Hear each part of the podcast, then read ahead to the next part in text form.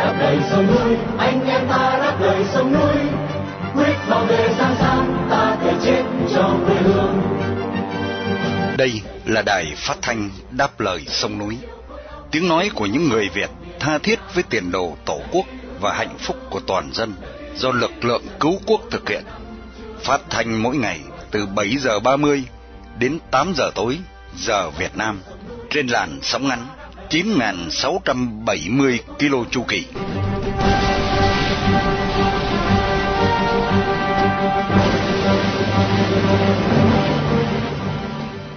Vân Hà kính chào quý thính giả.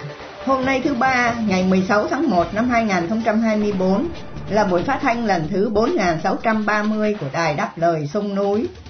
Để mở đầu chương trình là phần tin tức chọn lọc, tiếp theo là một chuyện nước non mình, kế tiếp là một đất nước đứng lên và sau cùng là một bình luận thường xuyên để chấm dứt chương trình tối nay.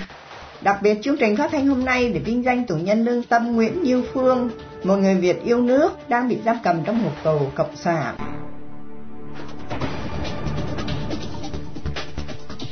Mở đầu chương trình, mời quý thính giả theo dõi phần tin tức sẽ được Vân Khanh và Hải Vân trình bày sau đây.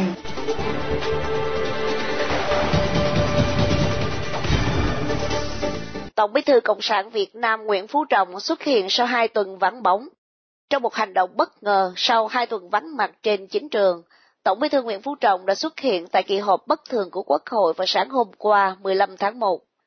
Người cầm đầu Đảng Cộng sản Việt Nam đã có mặt trong phiên họp khai mạc này với hình ảnh ông Trọng vẫy tay chào và đứng hát quốc ca nhưng sức khỏe có hơi suy yếu khi ông Trọng phải bấu vào chiếc bàn và được Chủ tịch nước Võ Văn Thưởng đỡ đứng dậy.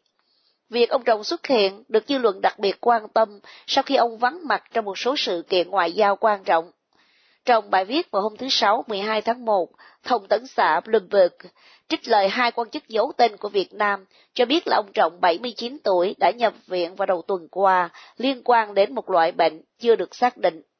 Theo chương trình tại kỳ họp bất thường diễn ra từ ngày 15 tháng 1, Quốc hội Việt Nam sẽ xem xét và thông qua các nội dung như luật đất đai, luật các tổ chức tín dụng sửa đổi và dự thảo nghị quyết về một số chính sách.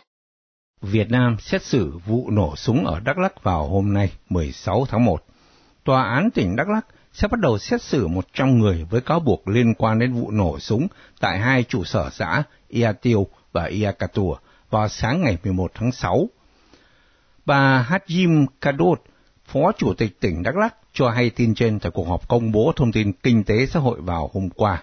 Bà Hajim cho biết đây là vụ án có tính chất đặc biệt nghiêm trọng, xâm hại đến tính mạng của quan chức nhằm mục đích thành lập nhà nước Dega.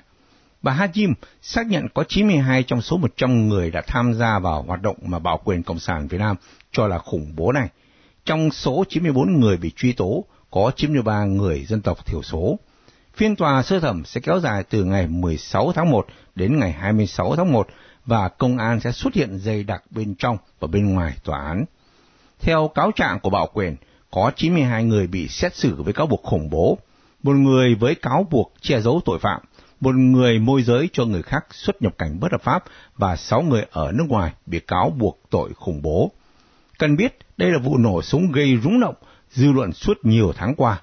Vào rạng sáng ngày 11 tháng 6 năm 2023, hai nhóm tổng cộng chừng 40 người có trang bị súng đạn và dao rựa đã tấn công vào trụ sở hai xã Ia Tiêu và Ia Tua ở huyện Cucuin, tỉnh Đắk Lắk. Vụ tấn công khiến bốn công an, hai quan chức xã và ba người dân bị thiệt mạng. Giới chức trách Việt Nam đã bác bỏ nguyên nhân là kỳ thị sắc tộc, nghèo đói và bất công đã dẫn đến vụ tấn công nói trên. Theo cáo buộc của Bảo quyền Hà Nội, vụ tấn công là khủng bố theo lệnh của một tổ chức có trụ sở ở Hoa Kỳ. Philippines cải thiện cơ sở ở chín đảo để quân đội đồn trú lâu dài.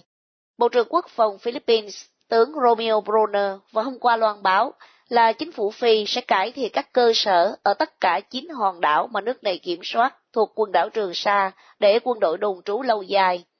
Trả lời báo chí vào hôm qua 15 tháng 1, tướng Bronner đề cập đến dự án này khi tham dự một hội nghị về quốc phòng do Tổng thống Ferdinand Marcos Jr. chủ trì.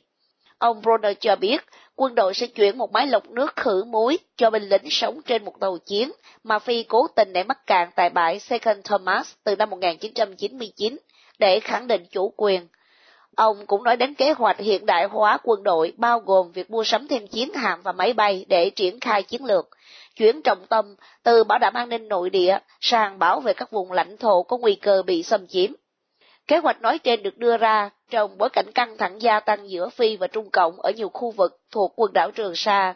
Theo báo chí Philippines, chính quyền Manila đã nhiều lần tố cáo Trung Cộng về hành vi gây hấn nhắm vào các tàu thuyền công vụ nước này. Ukraine bắn hạ máy bay do thám quan trọng của Nga. Quân đội Ukraine tuyên bố đã bắn hạ máy bay do thám loại A-50 của quân đội Nga trên vùng biển Azov. Nếu đúng như vậy thì đây là một đòn giáng mạnh vào không quân của Nga. Tư lệnh quân đội Ukraine cho biết không quân của họ đã phá hủy một máy bay radar tầm xa A-50 và một trung tâm điều khiển trên không II-22. Phi cơ A-50 có nhiệm vụ phát giác hệ thống phòng không và điều phối mục tiêu cho các chiến đấu cơ của Nga. Theo Bộ Quốc phòng Anh, thì nước Nga đang sở hữu 6 chiếc A-50 với phí tổn sản xuất mỗi chiếc lên đến hàng trăm triệu Mỹ Kim. Giới chức Nga cho biết họ không hay biết gì về các cuộc tấn công, nhưng các nhà bình luận ủng hộ chiến tranh nổi tiếng của Nga thì nói việc mất đi một chiếc A-50 sẽ có tác động lớn. Theo nguồn tin của trang quân sự nổi tiếng Raibar, thì nếu thông tin này là đúng, thì sẽ là một ngày đen tối nữa đối với lực lượng không quân Nga. Vào tháng 2 năm ngoái, phiến quân đối lập của Belarus tuyên bố đã phá hỏng một máy bay A-50 trong một cuộc tấn công bằng thiết bị bay tự động gần thành phố Minsk. Justin Bronx, một chuyên gia của Tổ chức Tư vấn Quốc phòng Rusi, cho biết là nếu vụ này được xác nhận thì việc mất đi chiếc máy bay A-50 sẽ là một tổn thất đáng xấu hổ và có ý nghĩa lớn về mặt hoạt động của lực lượng không quân Nga. Ông Bronk mô tả chiếc A-50 là nền tảng chỉ huy, kiểm soát và giám sát then chốt, chuyên cung cấp cho các máy bay và hệ thống phi đạn đất đối không của Nga. Ông nói thêm là không quân Nga chỉ có một số lượng nhỏ những chiếc máy bay này và thậm chí số phi hành đoàn được đào tạo để thực hiện nhiệm vụ còn ít hơn nữa. Có nghĩa là việc mất đi một chiếc sẽ là một tổn thất to lớn.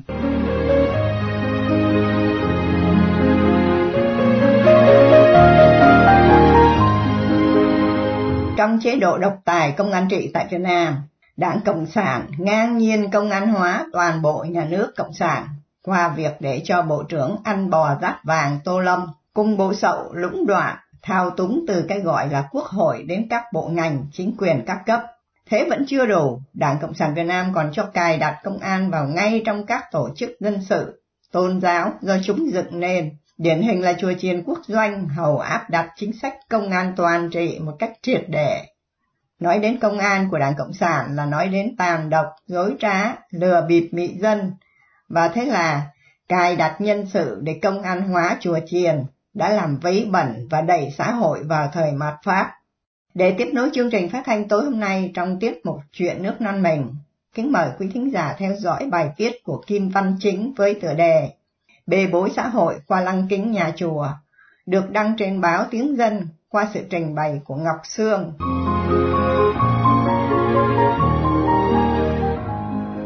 Nhiều sự kiện gần đây về các nhà chùa Tăng Ni dấy lên câu hỏi rất lớn.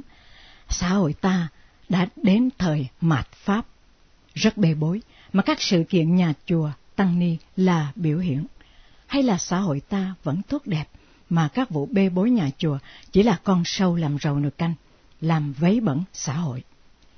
Chùa Ba Vàng và sư Thích Trúc Thái Minh tên thật là Vũ Minh Hiếu, là sản phẩm mang tính quái thai của xã hội đương thời, gây nhức nhối cho xã hội và những người có lương tri và trách nhiệm xã hội. Vũ Minh Hiếu, theo rất nhiều nguồn tin tin cậy, hiện nay các tin này đều bị xóa, là sư công an, tức do ngành an ninh cài cấm làm sư theo nghiệp vụ an ninh của ngành phục vụ an ninh quốc gia. Theo phái Thiền Tông Trúc Lâm, không phải phái Đại Thừa. Khi chính sách tôn giáo của Việt Nam có xu hướng cởi mở và cho tự do phát triển các ngách Phật giáo, Sư Hiếu vốn đã tốt nghiệp thạc sĩ kinh tế quốc dân, nhận thấy thời cơ cho mình, lợi dụng luôn nhiệm vụ đã được phân công để xây dựng đế chế quyền lực cho mình. Chùa Ba Vàng ra đời và phát triển từ đó. Sau khi mô hình kinh doanh chùa của Xuân Trường thành công, Bái Đính và Ba trúc, Hiếu, tức Thích Trúc Thái Minh, lại càng phát huy khả năng của mình trong việc tạo lập các nghi lễ quái dị như cúng dường, chiêm bái sư, khất thực, cúng vong nhảm nhí, với sự tham gia của trùm lừa đảo Phạm Thị Yến, để thu về cho mình không những quyền lực ma mị của sự mê tín của người dân, mà còn cả tiền bạc hàng chục, hàng trăm tỷ đồng cúng dường của xã hội. Có tiền, Hiếu và Yến lại càng có điều kiện mở rộng ảnh hưởng, tạo ra các chiêu trò kiếm tiền và gây ảnh hưởng khác ma mị hơn. Miễn là tạo được quyền lực và kiếm tiền. Và cái gọi là xá lợi tóc Phật là một trong những chiêu trò mới của Hiếu. Hắn đã lừa được đủ số lượng người trong thiên hạ đến bái lạy, cúng lễ, nhưng hắn không lừa được Giáo hội Phật giáo Việt Nam, cơ quan về danh nghĩa là quản lý cấp trên của chùa Ba Vàng và thân phận sư ni của Hiếu. Hắn không lừa được ban tôn giáo chính phủ và cao hơn là đảng Cộng sản Việt Nam xem tư liệu. Nó quá bê bối, thô thiển, trẻ con để Trung ương Đảng, Bộ Công an, cơ quan vẫn quản lý cán bộ biệt phái của mình. Trung ương Giáo hội Phật giáo bỏ qua việc này. Chuông phải rung lên, Hiếu có nguy cơ mất cả chức vụ chủ trì chùa Ba Vàng. Triệu hồi về hưu. Hắn phạm lỗi không chỉ một lần. Hắn đã bị kỷ luật không chỉ một lần. Lần trước bị cách chức hết các chức vụ trong giáo hội Phật giáo rồi. Nhưng chức vụ chủ trì chùa do bàn tay hắn lập nên dưới danh nghĩa sư công an thì sao cách nổi? Ngón đòn phản công của Thái Minh, Thái Minh chả phải tay vừa nhất là bây giờ hắn có rất nhiều tiền và đàn em thân tín. Đỏ đen, nâu vàng đủ cả. Trước các sư Myanmar áo vàng, hắn luôn mặc áo nâu. Trước các sư lãnh đạo Giáo hội Phật giáo Việt Nam áo nâu, hắn lại luôn mặc áo vàng. Trước các tăng ni thật, hắn khoe mẽ mình là an ninh. Trước ngành an ninh, hắn lại là sư thầy đúng nghĩa. Và vụ sư chùa từ Đức thầy thích thuận nghi chơi gái, chơi sư nữ thì đúng hơn, lập tức từ trên trời rơi xuống. Tư liệu vụ này tung ra chỉ có ngành an ninh hoặc nghiệp vụ an ninh nhà nghề mới có thể có được. Vì video được quay bởi camera gắn trên cao tại hậu cung nhà chùa của chính thầy Nghi cai quản. Lập tức, Thuận Nghi bị cách chức, thu hồi hết quyền điều hành tài sản chùa, kể cả 6 tỷ đồng tiền mặt. Video có từ lâu, nhưng đến nay mới được tung ra là một câu hỏi lớn về động cơ mục đích tung video. Và câu hỏi còn bao nhiêu video kiểu như vậy? Có lẽ rất nhiều, rất nhiều trong hàng chục ngàn ngôi chùa, hàng ngàn thầy chùa hiện nay. Thái Minh đã từng dám thách thức công luận, dám bôi nhọ quan hệ quốc tế ngành Phật giáo để đòi thẩm định tính thật giả của sợi tóc quay quay. Giống như trong xã hội lớn, các lãnh đạo cao cấp tỉnh, các ủy viên trung ương lãnh đạo bộ ngành đương chức và đã hưu, có bao nhiêu người? Có dám công khai hết tài sản thật từ nhà cửa, đất đai đến tiền bạc, vàng của họ cho toàn dân biết không? Người Nhật khi cần thanh minh, họ dám bạch hóa, bạch hóa cao nhất là tự mổ bụng phơi ra chỗ công cộng để thanh minh lòng trung. Các lãnh đạo cấp huyện, cấp tỉnh, cấp bộ, cấp trung ương của Việt Nam có học được họ không? Tôi cho là ngành vũ trang, quân đội và công an là tiên phong giống samurai của Nhật Trắng. Nếu tiên phong, hãy bạch hóa tài sản của các cán bộ cấp đại tá trở lên, làm chức vụ cấp quận trưởng, quận phó, sư trưởng, phó trở lên, cũng đã là tốt lắm rồi.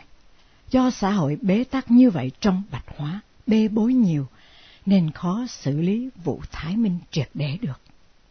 Và câu hỏi tôi đặt ra ở đầu bài còn nguyên giá trị, cần trả lời.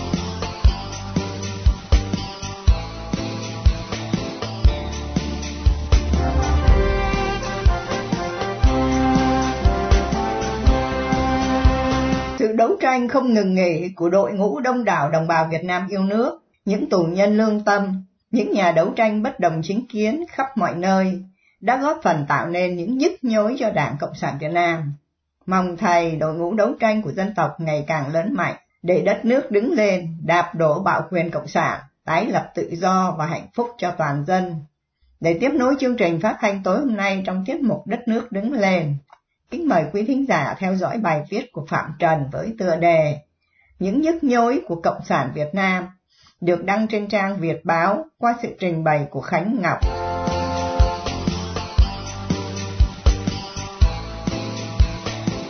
tự diễn biến, tự chuyển hóa trong lực lượng vũ trang nhân dân là mối lo hàng đầu của Đảng Cộng sản Việt Nam hiện nay. Bằng chứng này đã được Tổng bí thư Đảng Cộng sản Việt Nam Nguyễn Phú Trọng đưa ra tại Hội nghị Đảng ủy Công an ngày 20 tháng 12, 2023 tại Hà Nội và trong nội dung các bài viết trên báo chí chính thống của nhà nước liên quan đến quân đội. Theo lời ông Trọng, thì ở trong nước còn tiềm ẩn nhiều vấn đề phức tạp các thế lực thù địch còn tiếp tục tranh thủ cơ hội này để chống phá chúng ta với các thủ đoạn thâm độc hơn, nguy hiểm hơn. Công tác bảo đảm an ninh trật tự sẽ phải đối diện với nhiều thách thức lớn hơn. Tuy nhiên, người đứng đầu đảng không cho biết các thế lực thù địch là ai, từ đâu đến mà có sức mạnh đe dọa sự sống còn của đảng như thế. Chỉ thấy ông kêu gọi công an phải phòng ngừa, đấu tranh ngăn chặn làm thất bại mọi âm mưu, hoạt động chống phá của các thế lực thù địch, phản động, chống đối, nhất là hoạt động tình báo, gián điệp, thâm nhập, tác động chuyển hóa nội bộ, cài cắm nội gián, thực hiện hoạt động phá hoại, nhất là vào thời điểm chúng ta chuẩn bị cho đại hội các cấp, tiến tới đại hội 14 của Đảng. Đại hội 14 của Đảng dự trù diễn ra năm 2026 đồng thời cũng chấm dứt nhiệm vụ Tổng Bí thư của ông Trọng. Sau ba nhiệm kỳ từ năm 2011, ông được nhắc đến như người tiên phong cùng lúc vừa xây dựng đảng, vừa chống tham nhũng tiêu cực. Nhưng cho đến cuối năm 2023, sau 12 năm cầm quyền, việc nào cũng còn ngổn ngang trăm bề.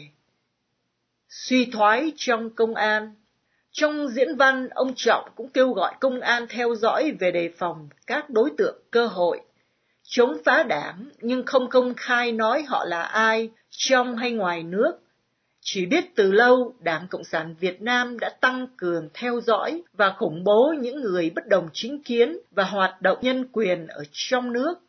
Nhà nước còn cáo buộc họ là thành phần trong âm mưu diễn biến hòa bình do Mỹ cầm đầu, có tham vọng dựng lên một cuộc cách mạng đường phố hay cách mạng màu chống đối chính quyền và làm suy yếu vai trò lãnh đạo của đảng như đã xảy ra ở Trung Đông trước đây. Ông Trọng còn ra lệnh cho công an phải kiên quyết ngăn chặn, đẩy lùi, xử lý thật nghiêm cán bộ, đảng viên suy thoái về tư tưởng chính trị, đạo đức, lối sống, biểu hiện, tự diễn biến, tự chuyển hóa. Ý tưởng này tuy không mới nhưng được ông lặp lại trong diễn văn, chứng tỏ tình hình suy thoái tư tưởng chính trị trong nội bộ cần được quan tâm theo dõi.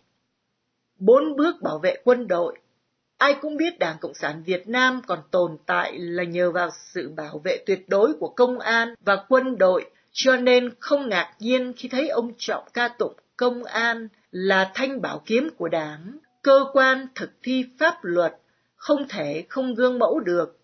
Với tinh thần còn đảng thì còn mình, danh dự là điều thiêng liêng cao quý nhất. Đối với quân đội, lãnh đạo đảng và quân đội không ngừng kêu gọi chống yêu cầu phi chính trị hóa quân đội, báo điện tử của đảng, Đảng Cộng sản Việt Nam viết để đấu tranh làm thất bại âm mưu phi chính trị hóa quân đội ở đơn vị cơ sở cần thực hiện tốt một số giải pháp cơ bản như sau. Một là tăng cường sự lãnh đạo của Đảng đối với quân đội trong đấu tranh phòng chống âm mưu, phi chính trị hóa. Hai là đẩy mạnh công tác giáo dục chính trị tư tưởng, nâng cao giác ngộ giai cấp cho cán bộ, chiến sĩ trong đấu tranh chống âm mưu phi chính trị hóa. Ba là nâng cao bản lĩnh chính trị cho cán bộ, chiến sĩ trước âm mưu, thủ đoạn phi chính trị hóa của kẻ thù. Bốn là thực hiện có hiệu quả các hoạt động đấu tranh trên lĩnh vực tư tưởng, văn hóa, góp phần làm thất bại âm mưu phi chính trị hóa của kẻ thù. Cuối cùng, báo Đảng Cộng sản Việt Nam yêu cầu để phòng chống có hiệu quả âm mưu thủ đoạn phi chính trị hóa quân đội cấp ủy tổ chức đảng phải thường xuyên củng cố vững chắc nền tảng tư tưởng chủ nghĩa Mark Lenin, tư tưởng Hồ Chí Minh, đường lối quan điểm của đảng, chính sách, pháp luật của nhà nước. Mặt khác phải thường xuyên quan tâm, theo dõi bằng nhiều hình thức, biện pháp khác nhau với cơ chế thích hợp để phòng chống hệ tư tưởng và lối sống tư sản với mọi biểu hiện đa dạng, tinh vi hàng ngày, hàng giờ, xâm nhập vào cán bộ chiến sĩ ở các đơn vị cơ sở trong quân đội. Trích báo Đảng Cộng sản Việt Nam ngày 10 tháng 12, 2023 Hạn chế kéo dài Tuy nhiên, dù Đảng đã làm hết cách để giữ vững tư tưởng chính trị trong công an và quân đội, nhưng thành công còn là điều xa vời. Ban tuyên giáo Trung ương cho hay, bên cạnh những kết quả đạt được, công tác xây dựng đảng về tư tưởng trong đảng bộ quân đội thời gian qua vẫn còn những hạn chế bất cập. Điều này có nguyên nhân từ sự tác động, ảnh hưởng của mặt trái cơ chế thị trường, toàn cầu hóa và hội nhập quốc tế, sự chống phá quyết liệt của các thế lực thù địch, luật pháp, cơ chế, chính sách có nội dung còn bất cập. Toàn là những nguyên nhân cũ được lặp lại để che đi tình hình tự diễn biến và tự chuyển hóa trong công an và quân đội. Vì vậy, tuyên giáo phải nhìn nhận có suy thoái trong nhân sự, song chủ yếu do một số cấp ủy, chỉ huy đơn vị chưa quyết liệt trong triển khai thực hiện, đề ra chủ trương nhưng thiếu biện pháp cụ thể, đồng bộ, hiệu quả, kiểm tra, đôn đốc không thường xuyên, chất lượng thực hiện các chế độ ở một số cơ quan, đơn vị có lúc chưa tốt, còn biểu hiện bệnh thành tích, giấu giếm khuyết điểm. Có cán bộ đảng viên thiếu gương mẫu, nói chưa đi đôi với làm, cá biệt có cán bộ ý thức tổ chức kỷ luật kém, vi phạm kỷ luật và pháp luật.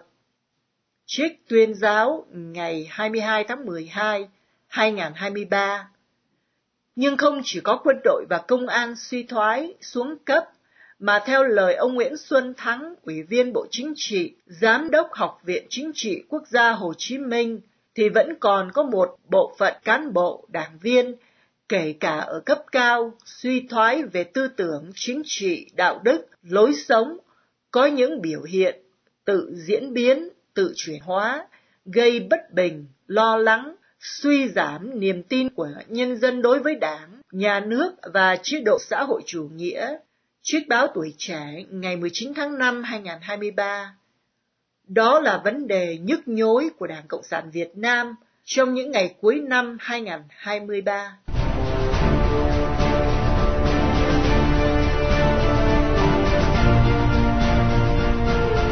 Mặc dù bị Trung Cộng gia tăng áp lực quân sự và gây sức ép về thương mại để hù dọa, ngõ hầu làm suy yếu sự ủng hộ của cử tri dành cho đảng Dân Tiến trước cuộc bầu cử ở Đài Loan.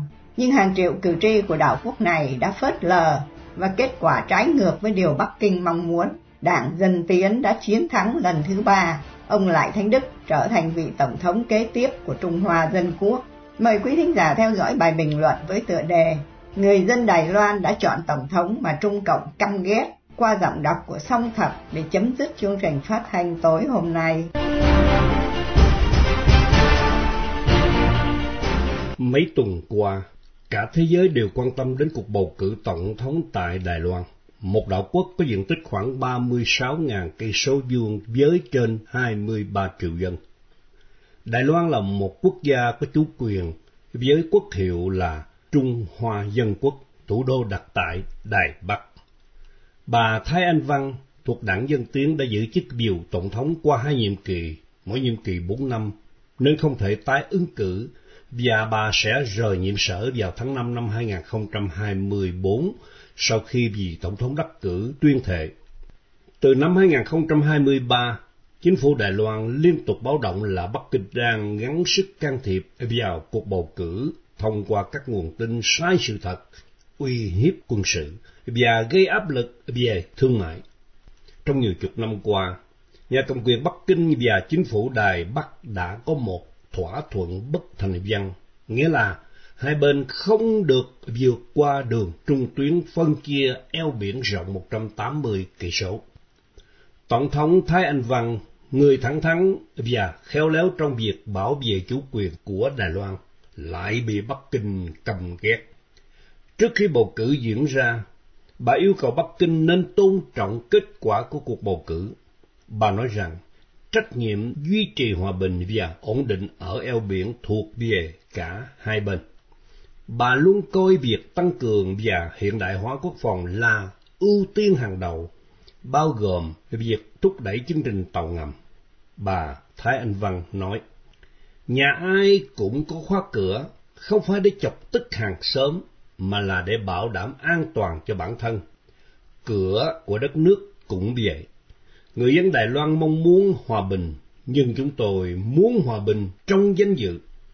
Bà còn nhấn mạnh rằng, các công ty Đài Loan phải hướng đến toàn cầu hóa, đa dạng hóa, và bà hy vọng người dân cảnh giác điều này. Vừa rồi, người ra tranh cử chức tổng thống để thay thế bà Thái Anh Văn là phó tổng thống đương nhiệm, lại Thanh Đức.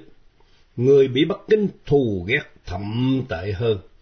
Mặc dù ông lại Thanh Đức nói sẽ không làm gì để thay đổi hiện trạng, nhưng ông vẫn bị Trung Cộng xem là một người theo chủ nghĩa ly khai, người cứng rắn ủng hộ nền độc lập chính thức của Đài Loan.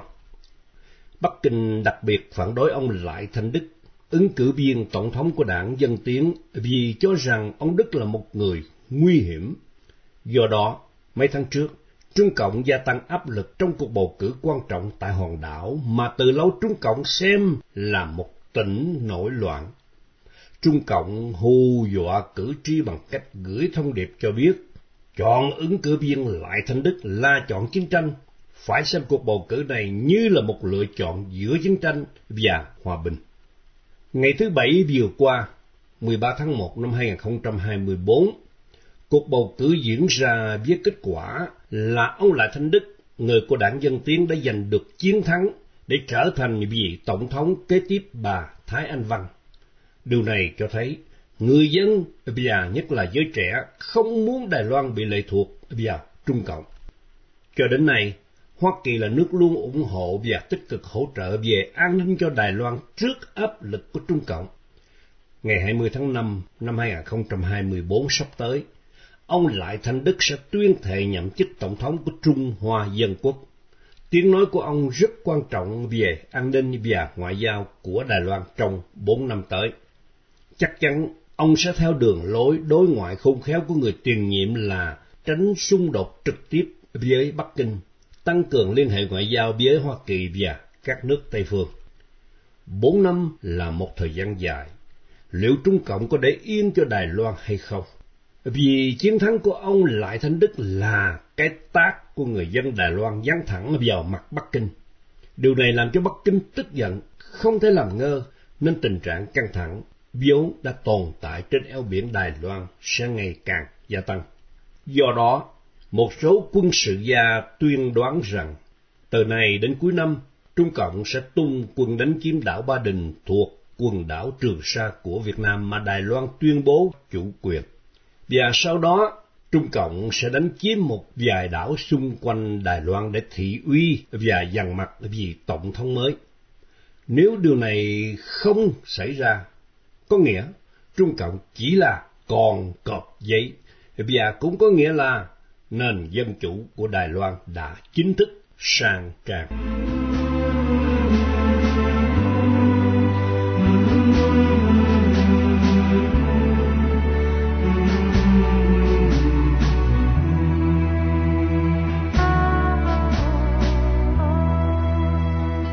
khi chia tay trong buổi phát thanh tối nay, kính mời quý thính giả cùng đài đáp lời sông núi nhớ đến tù nhân lương tâm Nguyễn Như Phương, sinh năm 1991, bị bắt vào ngày 30 tháng 8 năm 2022. Hiện đang bị nhà cầm quyền Cộng sản giam cầm với bản án 5 năm tù, 3 năm quản chế vì lòng yêu nước, lẽ phải và sự đóng góp tích cực vào tiến trình dân chủ hóa Việt Nam.